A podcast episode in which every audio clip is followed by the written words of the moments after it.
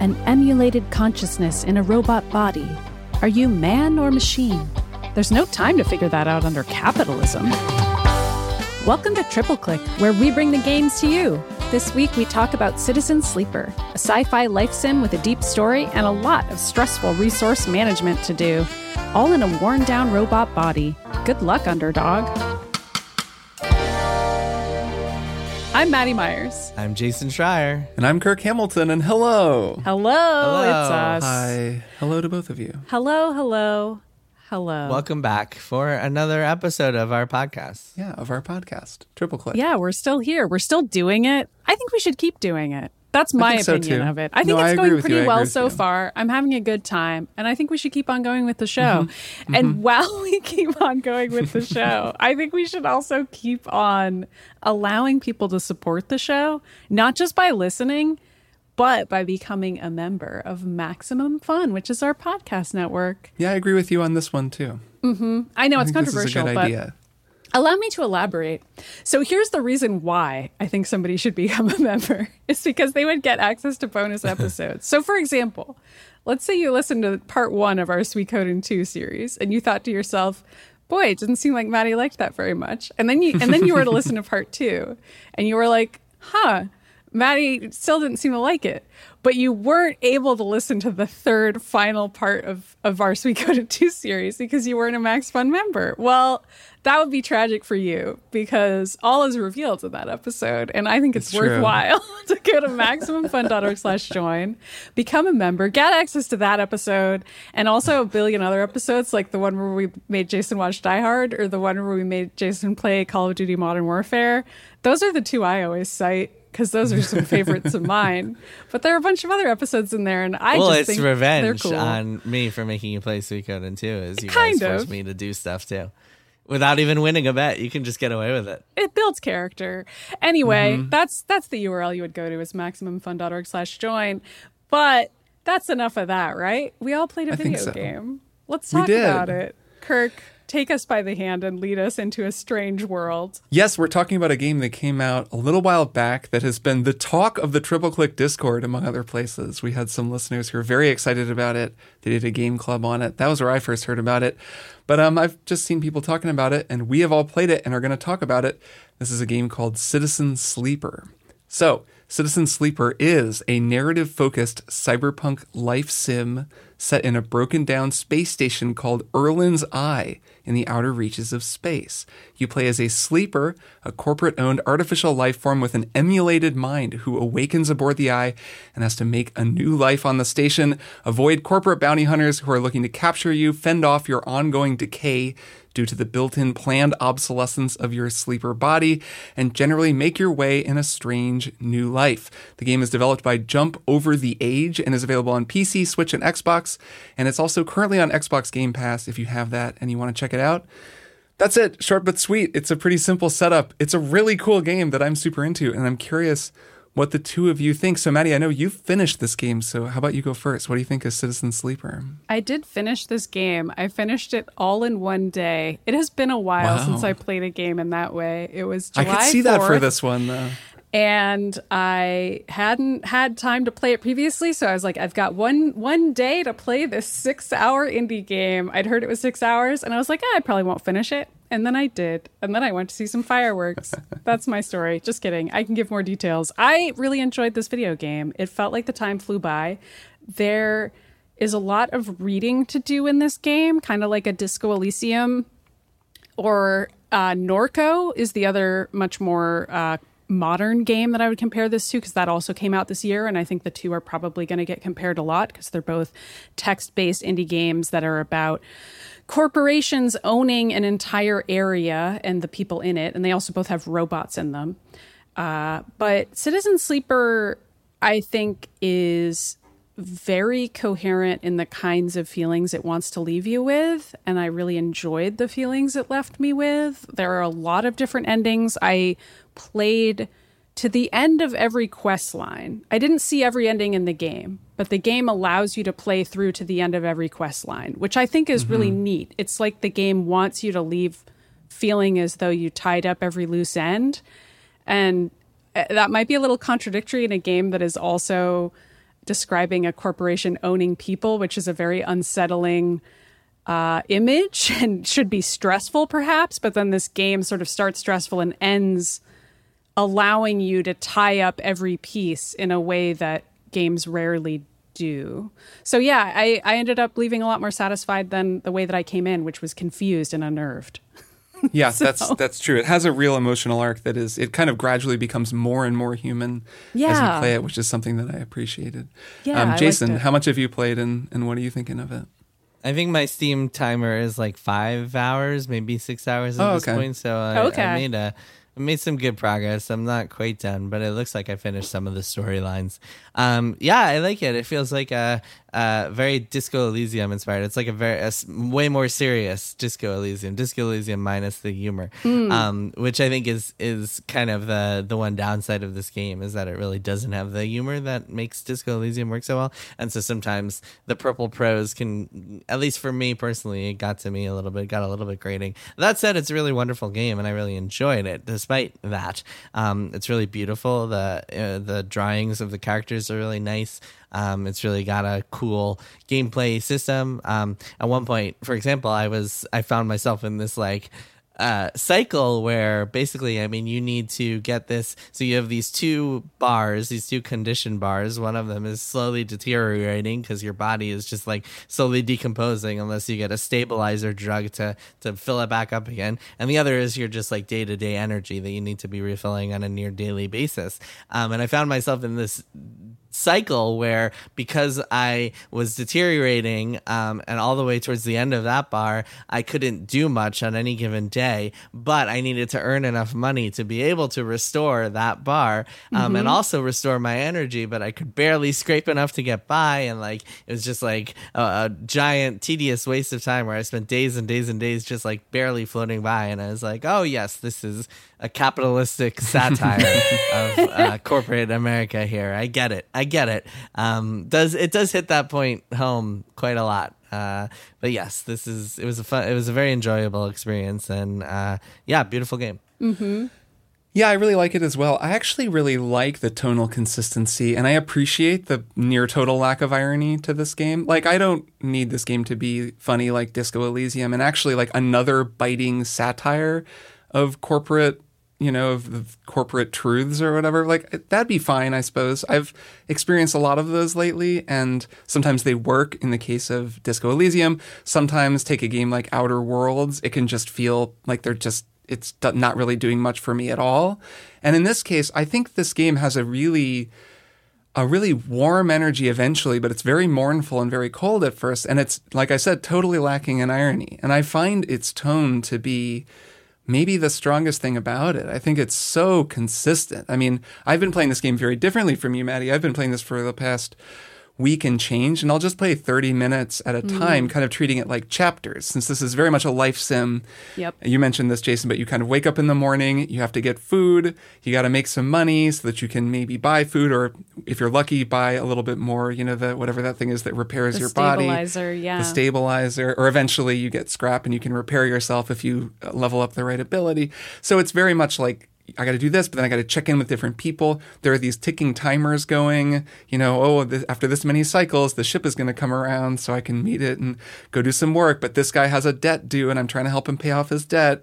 But the people are going to come to collect in four more cycles. So it's it would be stressful, but because you get in that life rhythm and you're kind of just rolling through it, it stops being stressful. And I just found playing it a little bit every night, playing up until maybe a chapter break in one of the characters' stories, has been a really great way to play it. I'm maybe two thirds of the way through, I'd say now. And it really kind of feels like a book to me. And yeah, I don't know. I really, I actually really like the tone. I like that it, it has this sort of warm, uh, kind of remote energy a little bit. Your character is very remote and a little bit removed from everyone else, and uh, and I, I, dig that about it.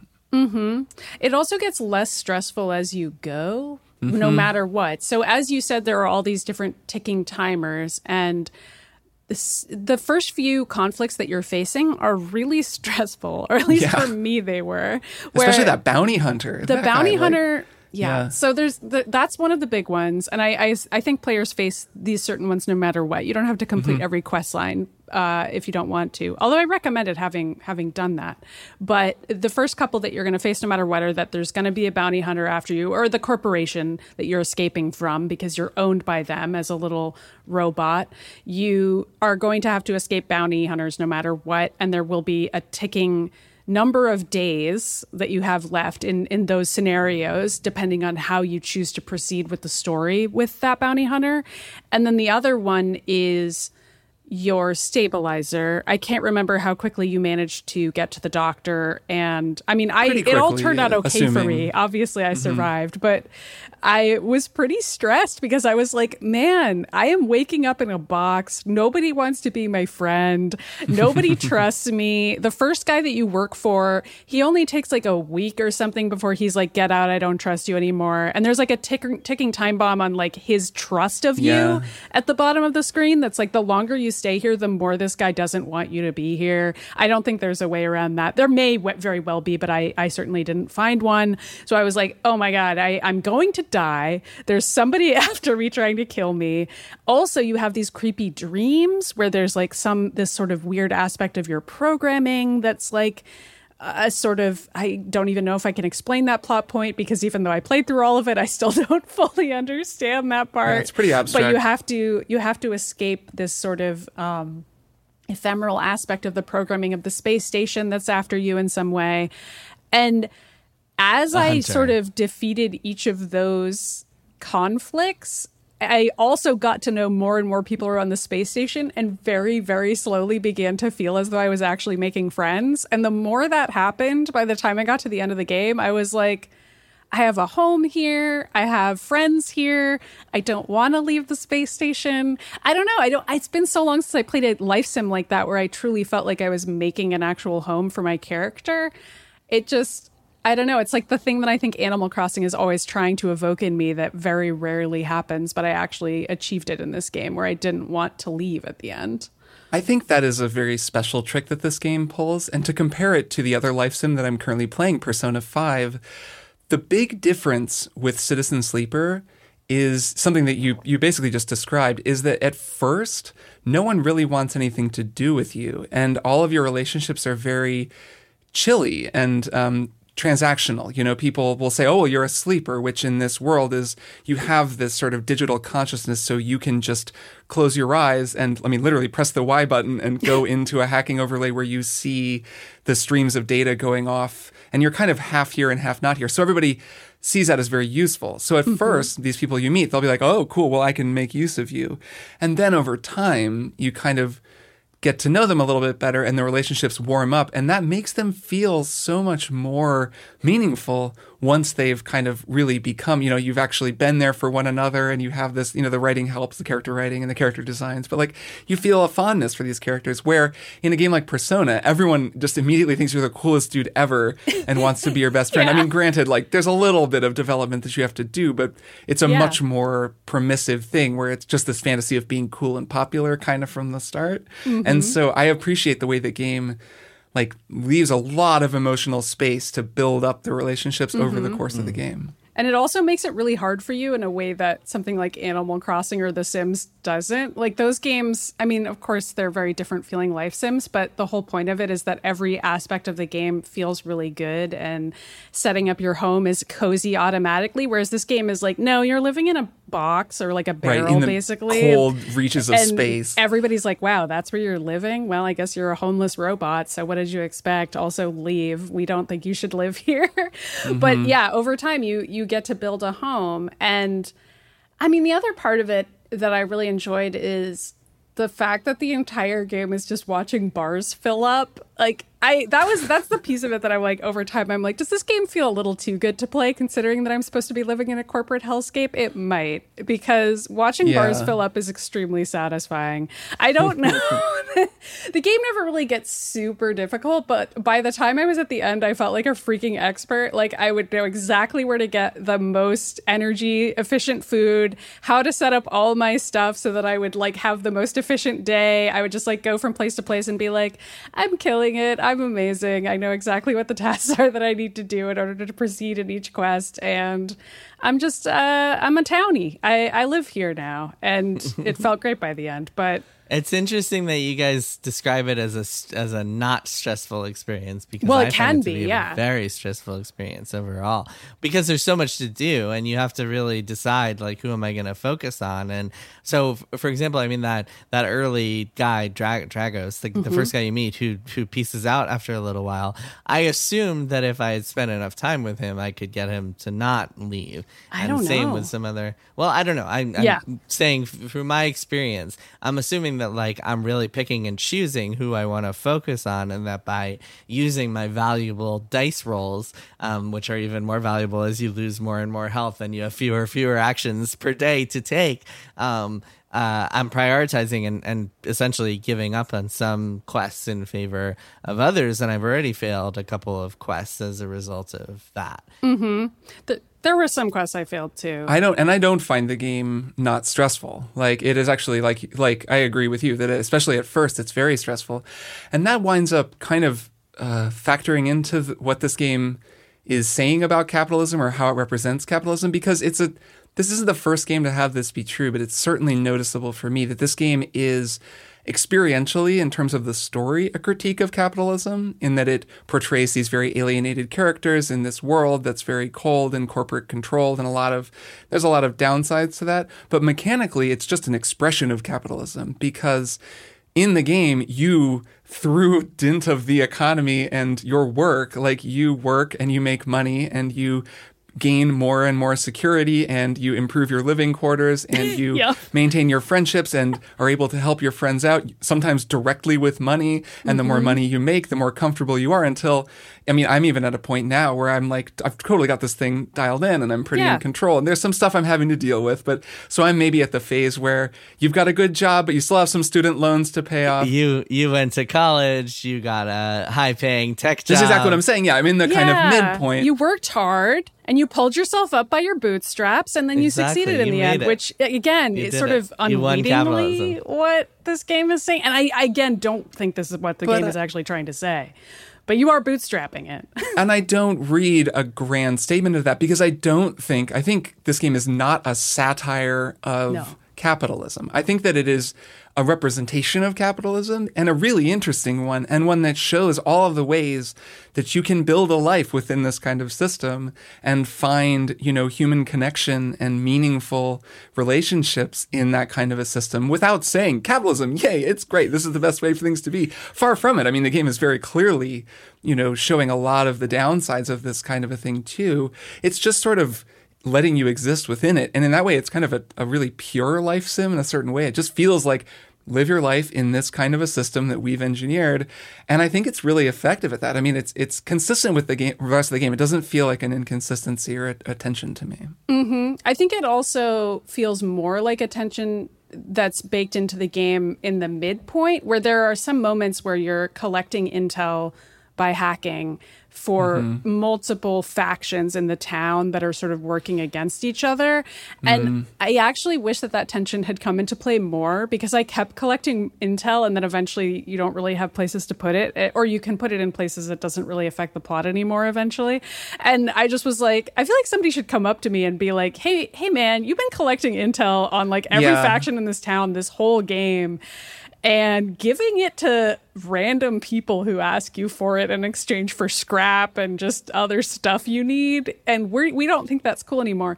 But there is a certain point, That's like funny because I was wondering if someone was going to say something. Yeah, I've been wondering the so same thing. good And kind of, it feels doesn't like that's not going to really matter. It's so, it, it- there are there are some plot lines that like kind of go in that direction, but not as many as I expected.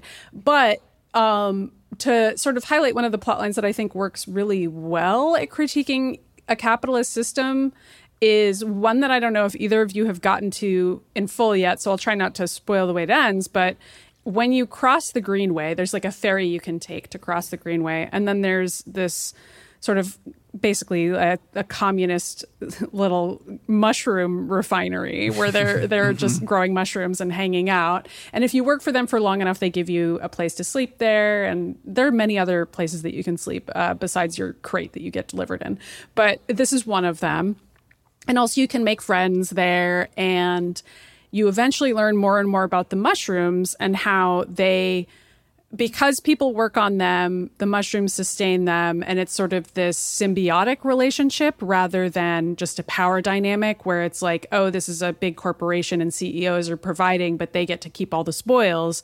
It's instead just purely symbiotic where the mushrooms are providing people, but also they're providing to the mushrooms. And that's spelled out increasingly over the course of that storyline in a way that I thought was really nice. And I, hmm. I liked that. I mean, it is idealistic to have a anti-capitalist game include these sort of more communist leaning characters who are just on a farm on the space station and to have that be one of the more idealized plot lines in the end that like doesn't really have a ton of downsides to be honest and there isn't a lot of critique of that part but I also liked it because I felt like I needed there to be more hopeful stuff in this game because there are some plot lines that end in a sad way. So I liked that the people who are just growing mushrooms end up having a storyline that there it certainly goes some places. I'm not telling you guys where it goes, but yeah, that's it, fine. it's much more about a symbiotic systems relationship as opposed to you getting more and more powerful over time right, if like that makes sense it's it's thing, like yeah. you're giving things in order to get things from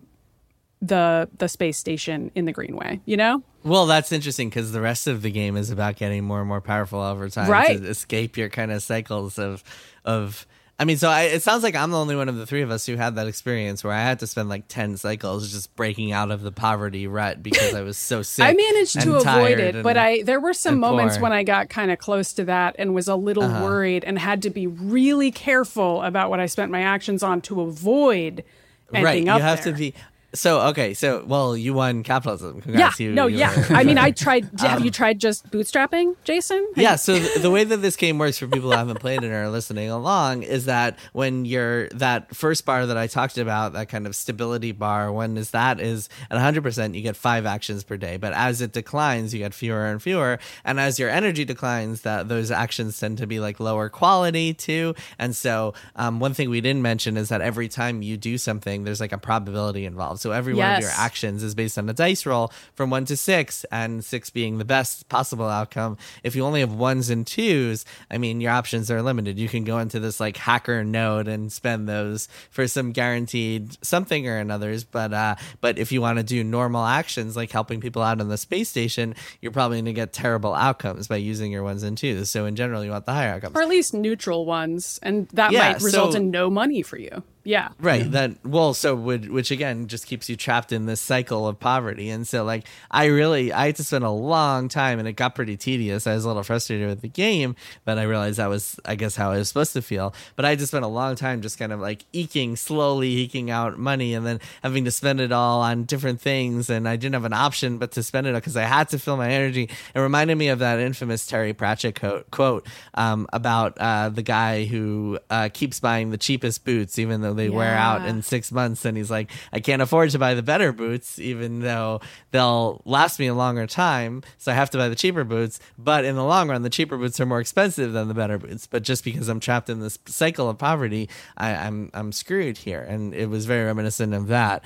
Um, but it sounds like uh, if you if once you get your way out of that cycle you lift yourself up and then you become super rich and you can do whatever you want on the space station Well, I mean, kind of that's kind of an overstatement. I had the feeling that you're describing in the early goings, but then for me it was there's a, a mercenary who comes through, and I mm-hmm. helped her with her ship, and then she just gave me a huge chunk of money and was like, mm. "Go get me a ship mind." And mm-hmm. she basically gave me the money and said, "You better get me a ship mind."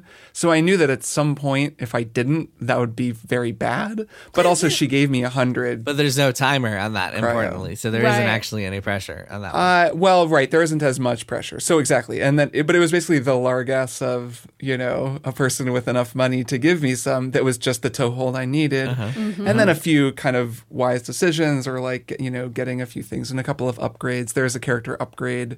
If you're, you know, your first break, you're, you're working a, a kind of low wage job and then you get something that gives you some sort of an opportunity.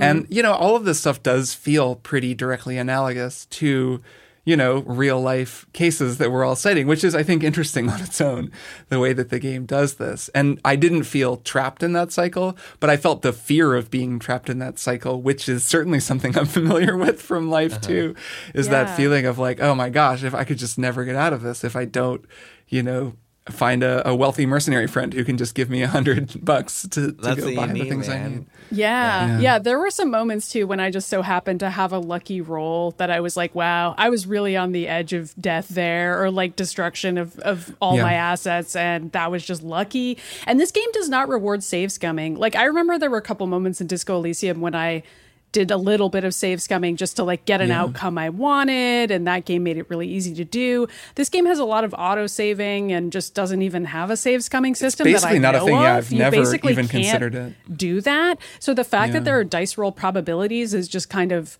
for your own knowledge. It's not like it's a situation where you're like, okay, this is a 90% probability. I'm probably going to get it, but you know, if I if I somehow get that 10% loss, then I'll just quickly reload.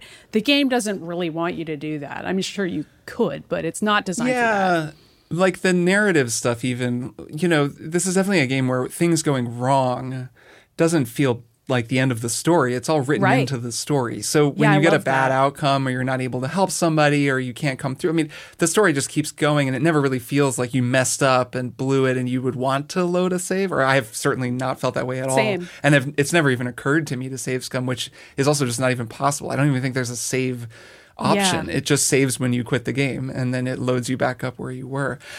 I think, um, can we talk about the interface, the way that this game looks? Jason, yeah. can you describe? What does this game look like when you're playing it? it looks like um, a big old ship um, with a series of nodes, yeah, that, like, like, little big circles. circles. It looks like triangles. Persona 3 Portable, doesn't it? that does. just came to me It right does. now a little bit. It does look like Persona 3 Portable. It looks so, like the Mass Effect hacking mini game to me. like when you're like connecting the like that, same sure. picture uh, in nodes. I mean, some of the hacking mini games in this kind of remind me of yeah, that. it's a little, it's very off putting at first. At Yeah. first, when you're like, what the heck is this game? Right. You Yep. don't really, you're, it's not really enjoyable. And it, it, it also, um, towards the end, as you've unlocked more and more of the ship, it's actually pretty tedious to navigate your way around the whole thing. Um, because you 'Cause have it to gets like bigger and bigger. up and down, and it gets bigger and bigger. Yeah, um, but it's cool. It's a cool aesthetic choice, and um, the way that the actual, I mean, when you're like actually reading stuff, it's uh, a big column, sort of like Disco Elysium, in the in the right side of the screen, and you can see pictures of of folks. A lot of gorgeous illustrations of these characters, these weirdo sci-fi characters in the game. Um, and yeah, it's a cool interface. I really enjoy it. It, it feels like it's uh, it's all it's got a lot of thought to it. Yeah, I think I agree. I think it's interesting and kind of dovetails with the uh, the way the game keeps you very remote at first and then brings you in because it's so top level. I I didn't know what to make of this when I started playing it. I just because it's very much like you're looking at this way zoomed out space station and you can't even see the whole thing at first.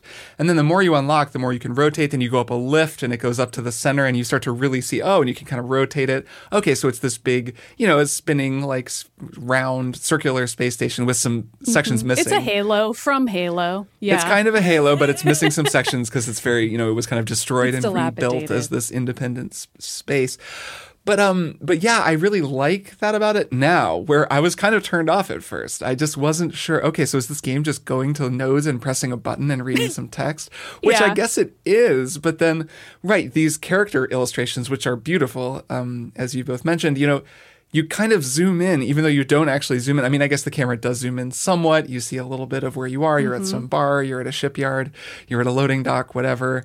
And um, and then the character comes up, and it's it's this evocative writing. So you're kind of picturing in your mind where you are, but it draws you in and then zooms you out, and you're always zooming out. I think that's very interesting. You can also there's this hacking overlay, which we sort of mentioned, where you press a button and it goes into the hacker view, which is sort of like I, I always think of Gunpoint um, as a game where at any moment you can just press a button and then suddenly you see all the hacking stuff. See the Matrix. yeah, you see the Matrix, or the way that you know a game like Watch Dogs works, even where there's kind of an underlying system connecting everything. Yeah. So far for me, the hacking world has been pretty separate from the main world. Like you can kind Well, of have you been doing the storylines with the hunter and the killer? Yeah, yeah, yeah. there's yeah, there's the thing and the thing for a guy that I can do where I have to do it in the hacking world. Yeah, but, Neovend, the vending machine. Neovend, Your friend, the vending machine. right. That oh my gosh, My talk about characters machine. that I love. Oh. That one is the, a vending machine that speaks to you through the clicking and whirring of its 3D printer, which I think is such a cool idea.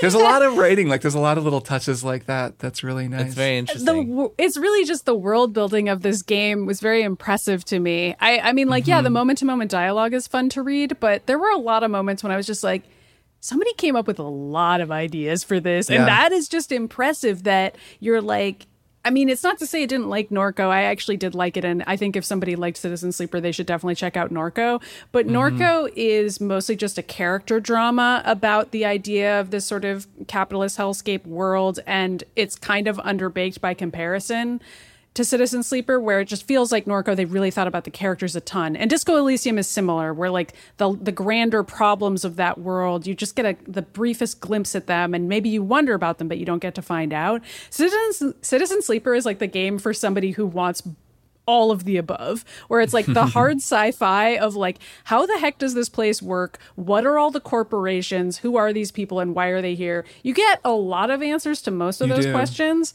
and not in a lore dump type of a way, like just in regular conversations, which is impressive. And then also just you still get the character drama on top of the fact that you're a robot and so you have all these considerations about your physical form and how you work in a literal sense and that influencing all your actions i don't know i was really really impressed by the fact that it all made sense Mm-hmm. I think Citizen Sleeper more than any of those games could have actually just been a novel, and it would have Yes. been totally fine. True. Like it doesn't need the video game aspect of it as much as But it's interesting cool as the whole it's a cycles and life sim stuff is. It is cool, yeah. But uh, I think the lore building is where it really stands out, and that uh, I think could have been an interesting book. Yeah, that's Mm-hmm. an interesting thought experiment. I'm not sure if I agree, only because a book that told this same story would be a, just a little less remarkable.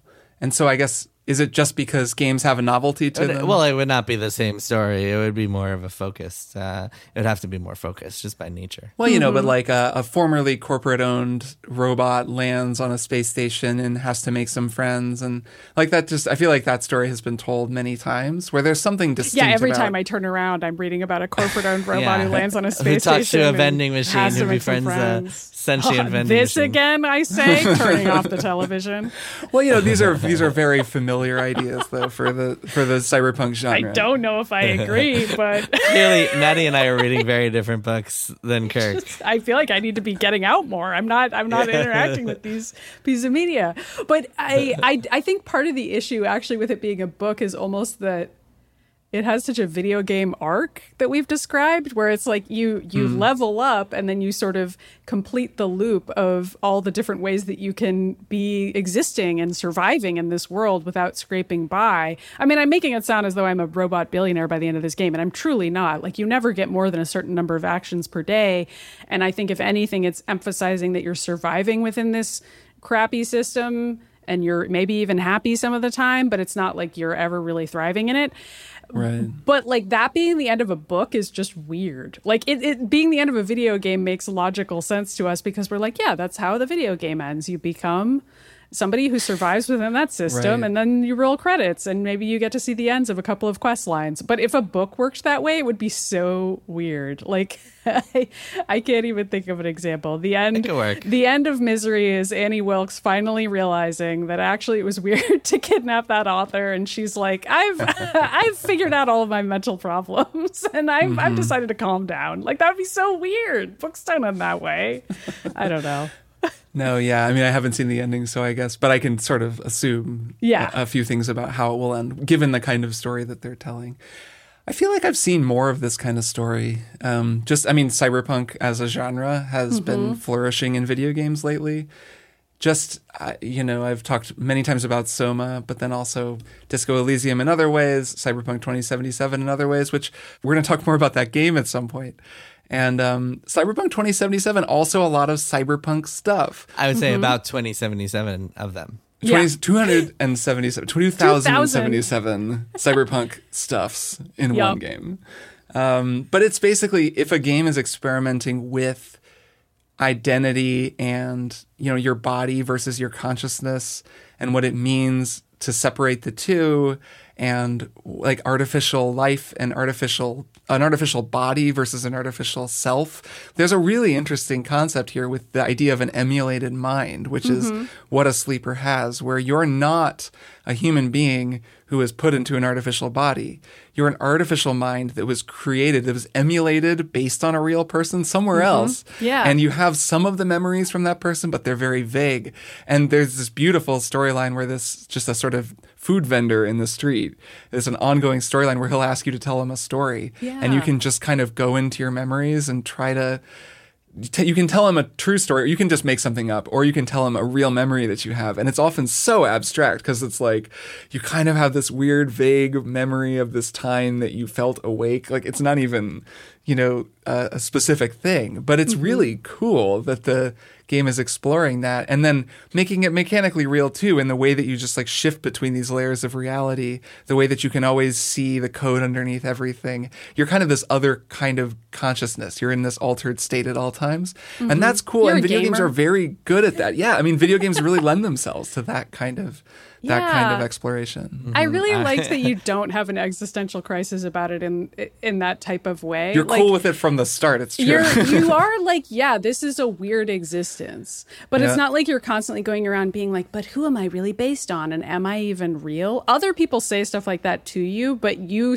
I at least clocked it as insulting and was like, God, yeah, yeah. everybody's such a dick about the fact that I'm a sleeper robot. Like, why can't everybody just move on? I'm just trying to make my way in this hell of a world to save us as anybody else.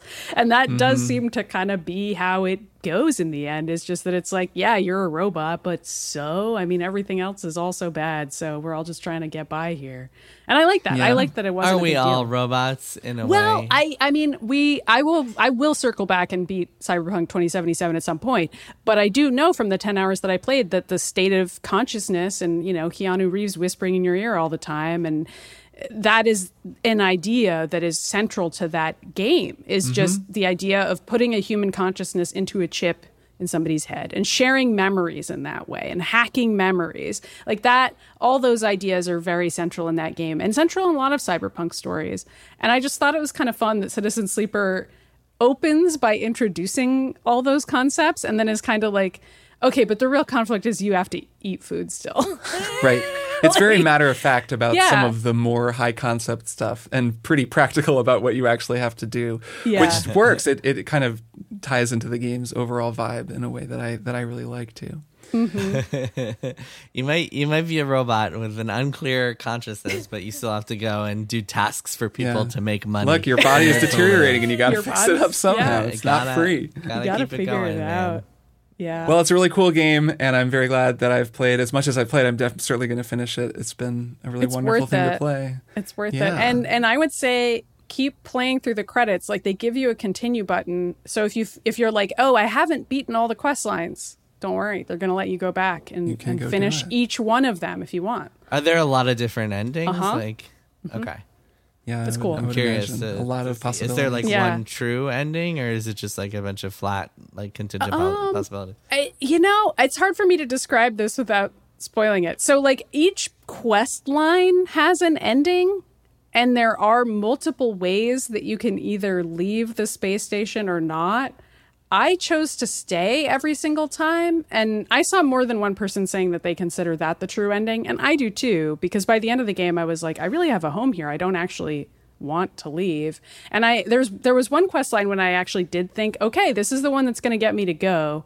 I won't say which one, um, but then I failed at it, and I was like, "That's cool." I guess I, I guess I can't leave anyway. And then, and then the ending where I had failed at that one was interesting too, where I was like, "I'm actually stuck here after all." And then that was cool to see how that played out. Mm. So I don't know. I I didn't see every ending, but I saw every ending of my playthrough, which I think is a good way to do it. And I don't want to replay it because in my head, I'm like, that's how each of those stories ended. So I recommend that experience. Nice. I like that. Yeah, okay. I like when there isn't like one like a true ending where yeah, I don't think there Joey is. And... I mean, I yeah, I mean, I I hung out with Joey from Friends. Oh no, oh you mean Joey? I've already I've already repressed the Suikoden 2. I don't know what you're talking about. I don't right. know who that Joey is. Tribbiani. That's definitely who I Yeah, I hang out with Joey Tribbiani. That's it. Nice. I do a spin-off show with Joey. Now, now I want to start a, a spin-off show called uh, like a spin-off Suikoden 2 show just called Joey. It should Um, But the spelling the spelling changes all the time based on the. Honestly, different I every think I would check out a spin-off game about Joey from Suikoden Of course 2. you would. I think you're gonna. I think by this time next year you'll be like, "Hey, Jason, I started playing Suikoden three and four and five, and I'm just really into the series now." You know, I know we're I know we're about to like stop talking and, and take a break, but I have thought about Suikoden 2 a lot since we beat it. I do have to admit that. Mm-hmm. I've thought about Oh, it yeah. a lot and I've I've like sort of jokingly brought it up a lot in conversation. Mm-hmm. Mm-hmm. I don't know, man. You're it's kind of that it's it's kind of burrowed infected into me. your brain. It kind of has. It kind of has. I will admit that. Ah, interesting. We'll have to unpack this more in a future episode. All right, well, that's something that that's something for the future that we'll have to keep an eye on. Yeah, a sleeper version As of Maddy myself becomes a will only remember fiend. Suikoden 2 in the future. For now, that's Citizen Sleeper, a very cool game. Let's take a break, and then we'll be back with one more thing.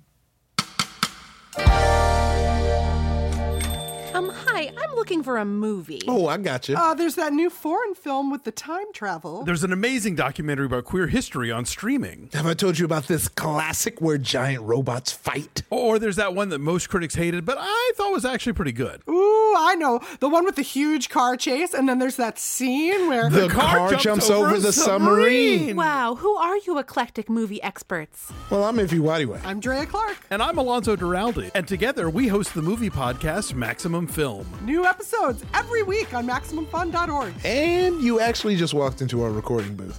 Oh, weird. Sorry. I thought this was a video store. You seem like a lady with a lot of problems.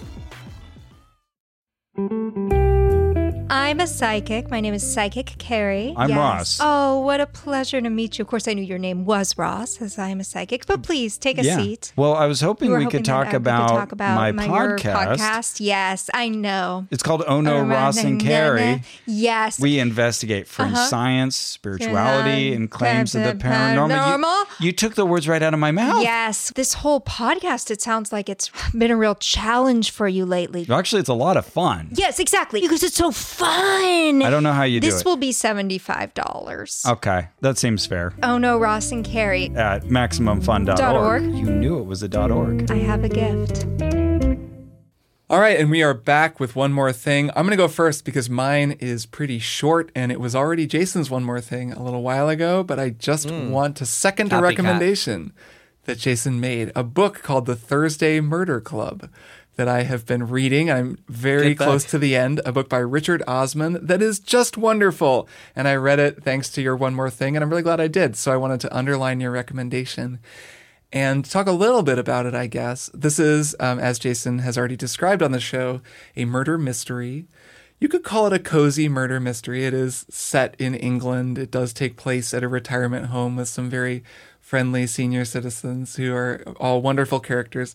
A group of retirees who meet in a little club they call the Thursday Murder Club, where they go over old cases and try to solve them. And then, of course, there is a real murder in their retirement community, and they begin working with the police in many delightful ways and uh, solving the case and revealing their various skills and the ways they all work together. And it's, it's such a delightful book. It's so much fun. I'm just cackling out loud reading it because it's you know it's it's very quintessentially English. It's very you know the this type of humor. There's a whole lot of cultural references that go over my head, but that I can still appreciate. Um, the one of the main characters, Elizabeth, is a fantastic character, just an incredible. Yeah, she's the best. Yes. You say a lot of delightful characters, but Elizabeth is really the star. Well, of the show Joyce here. though, Joyce is just as good a character. Joyce so is great. Yes, yes. Elizabeth is like the the Sherlock Holmes. Like you want to see her plans unfold and like. Yes, I mean Elizabeth is is very fun, but a little bit of a like she's the ultimate mastermind. Where Joyce is so fun because this book switches perspectives from chapter to chapter, so it can follow all four members of the murder club as well as the two detectives, who are all really great characters. Elizabeth, of course, yes, has this mysterious background that makes her the ultimate badass mastermind. But Joyce, her chapters are all told through her journal that she's writing, and she writes with this just wonderful style and has this very um, unassuming way of speaking, and that's kind of her superpower is that she's very observant, but just seems like this nice old lady. And anyways, it's a great story, a fun mystery, and I think I just love how much compassion and truth it has when talking about the lives of elderly people. I think that that is actually a really special thing about this book. It's at times very sad. I mean, just as someone whose parents are getting older and have become at this point, you know, elderly people and am dealing with more and more of like thoughts about when they won't be around and how when you're that age, when you're in your 70s and your 80s, it's just death is always kind of there. This book, I think, includes that as just a part of their lives in a way that feels very, it's very true, it's very compassionate, it's very human. At times it's very sad, but it's never maudlin or anything. It's just kind of there because when you live in a retirement home, I mean, people are just dying all the time. And so it's just a kind of background thing, but also I think like a really essential part of what makes the story works so well and gives it its kind of emotional heart. So anyways, I think it's like a really a really wonderful book and I'm really enjoying it. So I just kind of wanted to co-sign Jason's recommendation. That's the Thursday Murder Club. I know there's another book. I believe they're going to make this into a movie and make a terrific movie. You can fan cast it a million different directions. It really, you uh-huh, know, there's a uh-huh, lot of uh-huh. a lot of actors who would Oh, be great man. in it. Mm. Um, so I'll totally watch that. Yeah, like a, a Meryl Meryl Streep helming Sure, cast sure. of, So many It's got people Ian come to McKellen mind. in there. Are there any male characters Oh in this man, book? yeah. Oh yeah, Yes. there's a couple yes, of yes, of yes. You great could male see like a. Morgan Freeman Oh, and, sure, uh, and Ian sure. McKellen. Yeah, a lot of great Plenty of elderly faves of mine I can picture. Yes, I'm going to check out this book for sure. It's super good. So anyways, really recommend it. It's great. I bought I bought the sequel, but I haven't read it yet. Nice. It's on my nightstand in a pile of like twelve. I twelve. have a other feeling books. it'll be good. If it's these characters again, it'll be good. Yes. Um, Yes, okay, yes, so. I know Jason's is going to be one that will be fun to talk about. So Maddy, why don't you go next? Yeah, mine is also a And tell us book, so I yours feel like it makes is not going to be fun to talk about. You're No, saying, it will be. Well, I know that I have some thoughts about Jason's, and that will probably okay. mean that it will go on a little bit Right. longer. And Maddy's is something it. that is new to me, so I will ask Maddy for hers first. Mine is Got it. new to the world. So, my Hmm. friend Samantha Allen wrote a book. She has written multiple nonfiction books and is a journalist. And this is her first novel. And it just came out on June 28th. And I pre ordered it. As Jason would be proud, I pre ordered this book. Nice, Right. always a good thing Got to it. do. I read it upon release, and it's amazing. It's called Patricia Wants to Cuddle. Okay. How Good to name. describe this book? Great name, great cover. So, this, as I said, it's a fiction book. So, this is a book about a season of The Bachelor, although it is a version of The Bachelor that is called The Catch. This is a tragic comic horror novel about Okay. The Bachelor and the prison of heterosexuality that is The Bachelor. and they all go, uh, it's there's four contestants left, four ladies all vying for the attentions of this like washed up tech bro, Jeremy.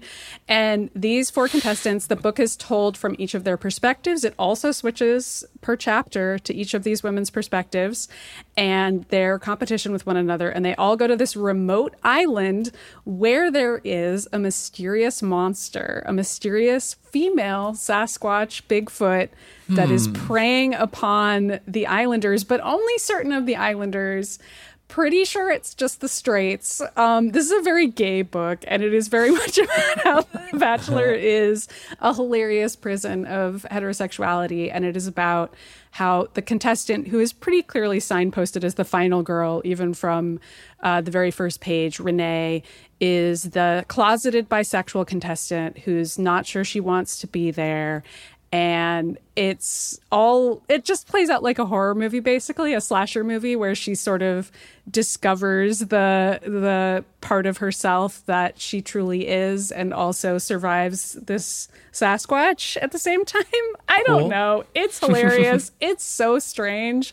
And i love it so much as somebody who loves horror movies and also thinks samantha is one of the funniest people ever so yeah, Patricia wants to cuddle. If you think any of that sounds cool at all and you like it when a Sasquatch is a metaphor for being closeted, then maybe you should read this book cuz What a fun it's premise. Great. Yeah, it's that so sounds fun. awesome. Premise. And yeah, I just I don't know, I want it to be a bestseller because I've already been fan casting the movie in my mind because these four contestants, one of them is like a Christian Instagram influencer. Like they're so colorfully drawn and I just I need it to be a movie. So Nice. people need to buy Patricia Wants to Cuddle by Samantha Allen so that that can happen. Yeah, That's that's, a great pitch. setup. That sounds awesome. It's great. Nice. So, Jason, what is your one more thing? Okay, so my one more thing is God of War 2018. I've been uh, all this talk of the God of War sequel, which is coming out later this year, has gotten me to replay the first one, and it is tremendous. My goodness, what a game! Um, That's Jason's take. It's a good game. Pretty good. I've been playing it on the. It's pretty pretty good. I've been playing it on the PS5, um, so it's running at like this beautiful 60 frames a second. Um, at one point, I started a new game plus, but I said screw that and just st- switched to new game, which is Yeah. a way better way to go because Kind of agree if you haven't you. played a game in four years and you Yeah. don't remember anything, it's like you do not want to be overwhelmed by all the commands and skills and stuff. So started a brand new game. Um, have made a good chunk of the way into it. I'm like about I'm scaling the mountain now in the first part of the game, which I guess is not not super far into it, but considering my limited gaming time, I've I've stuck with it for a while. Um, and yeah, man, it feels so good to play. It's so much fun. It's so enjoyable. It's so beautiful. It's written so well. It's so throwing the axe feels so good. Um, and yeah, it's such a like you. I'm sure I said this in 2018 on split screen when the game came out, but you really don't expect like you expect certain things from God of War. You expect this like machismo, machismo, and um, like uh, lusty women with their tits Quick hanging out and like quick time events and yeah, a lot of stuff that uh, just really is not in this. Like this is really the series going for like uh, the prestige art form level of like really high quality stuff. There are, isn't any of that stuff in there. Um, what you have here is a story about this like super angry guy who has all these repressed emotions, who is trying to communicate and like learn how to interact with and how to raise his son. And I find that super interesting, even if, and I know Maddy, you're very sick of like the dad, the dad tropes. I'm just allergic to them. It's just there's nothing I can do about it. which totally understood and like if you don't want to watch a dad's story this is definitely not the game for you and you can it can be really frustrating looking at kratos and Oh, being yeah. like man you got to handle this toxic masculinity like fucking deal with it man. But it is so the game is so deftly constructed and like so well written and there's so many like there's such a great cast of side characters who all have their incredible like really good storylines um to the point where like one of the best things about the game is you eventually get this talking head named Mimir who just hangs out with you and makes wisecracks the whole time. And one of the best parts of the game is that when you're riding around in your boat exploring the world he will just tell these stories and they're all amazing Norse mytholo- mythology stories that are just so much fun to listen to. Um, the game is also brilliant has this brilliant mechanic where like if you get interrupted he'll say okay we'll hold on we'll hold, that thought. We'll come back to this later. And they do a really good job of like actually putting a pin in it and then he'll return to that spot as soon as you you get back in. Um, but anyway it's just such a well constructed just clever package of a game. There are all these great puzzles. Um, the combat is really really fun. Throwing the axe just never gets old like you throw this axe and you summon it back with just the press of a button and it just feels so good every single time just pressing the triangle and you pressing the triangle button and kratos sticks his hand out and just the, the, the axe flies back into his hand just feels so good every single time um yeah it's it's gotten me very very exciting for excited for the sequel revisiting this game Yeah, I've played. I've been kind of. I was replaying it some on PC, I, just because it was a really good PC port, and I downloaded it and started playing it, and then um, was like, "Oh yeah, this game's really fun," and then just kept playing it. it is and I've really been, fun I've been um because I can just I think I play it through Moonlight onto Steam Deck rather than because it can the Steam Deck can run it, which is like one of those Steam Deck miracles where you're playing God like, 30 frames it, a second It looks good, yeah. it, looks which, yeah, basically it looks like the PS4 good. version, um, but running it at 60 is is a little nicer. A thing that's cool about this game, and um, Maddy, I was thinking about this when you were talking. We were talking some about open world games and signposting and the best possible path last Yeah. week on our Q and A episode, and um, a thing that this game does really well is the structure of the world is really cool. That was something that struck me replaying it is that it is at times open, more open than like a Metroidvania style game, even though it does have elements of that where like you'll get an upgrade for the whatever, you know, for um, your kid's bow, and then that can open a door that you couldn't open before.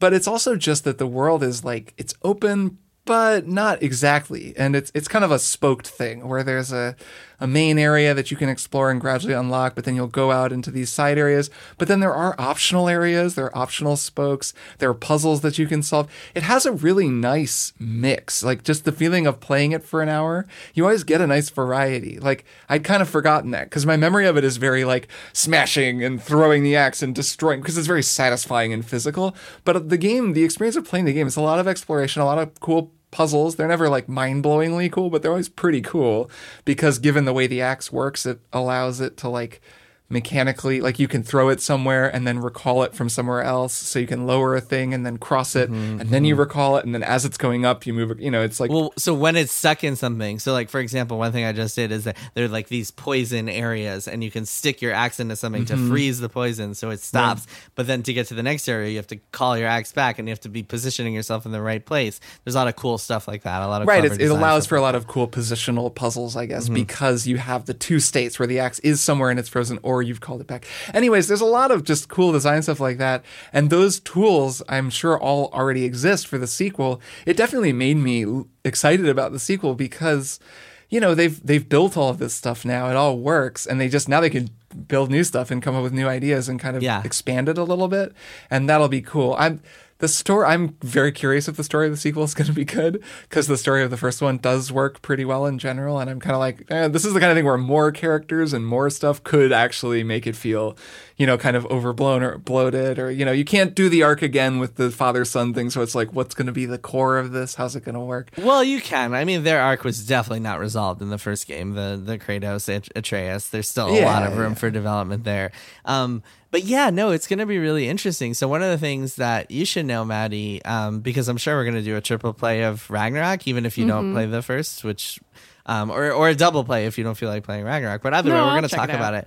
But one of the things you should know is that the entire first game talks about Thor and Odin, but you never see them in the entire Mm-hmm. first game. So they see a kind of like, statue of thor yeah, you see statues, they're hinted at, you meet their kids, and like so their power and their presence. they're is real really- bastards too there's a- they're they're Oh, yeah. awful dudes Oh yeah, awful people. Their presence is really hinted at, but in the in Ragnarok we're gonna see them, and we've we've already found out that Odin is played by of all people Richard Schiff, aka The Toby from The casting, West yeah. Wing, which is incredible. Um, so I'm very excited to see that, and yeah, man, it's there's so much that they could do with the sequel that I'm very very excited for. Um, Mm-hmm. Who knows what kind of new weapons they'll be adding in and what kind of new stuff, but like man, yeah. God of War 2018.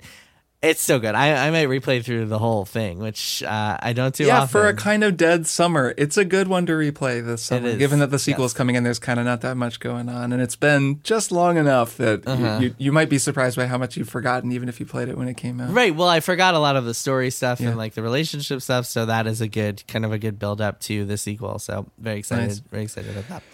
Nice. It makes me want to go play it again. All right. Well, that's another episode of Triple Click on the We books. did it again. In the We bag. sure did. In the bag, and um, put the on our on our belt as a severed head to regale us with stories as we explore Midgard. Who's do you would you take our severed heads to explore Midgard if you could, Kirk? I think Yeah. Jason, if it could just be you Yeah. telling me Strap 'em. JRPG trivia, Take. Jason. He's a way better storyteller, which is why you shouldn't kill me. I can just be there alive, but take Jason. We would leave you in the tree because he's he's kind of stuck in a tree, and then they cut his head off and they take. I would up. tell you NFL stories the entire time. Oh God! Okay, wait, man, never mind. Maybe I would leave, I would leave the head behind. NFL and gambling stories. Oh, yeah, maybe boy. that would be that would actually be pretty entertaining. I think. Yeah. All right, well, I will see the two of you next week. See you next week. Bye. Triple Click is produced by Jason Schreier, Maddy Myers, and me, Kirk Hamilton. I edit and mix the show and also wrote our theme music. Our show art is by Tom DJ. Some of the games and products we talked about on this episode may have been sent to us for free for review consideration. You can find a link to our ethics policy in the show notes. Triple Click is a proud member of the Maximum Fun Podcast Network, and if you like our show, we hope you'll consider supporting us by becoming a member at MaximumFun.org/join. Find us on Twitter at TripleClickPod, send email to tripleclick at MaximumFun.org, and find a link to our Discord in the show notes. Thanks for listening. See you next time.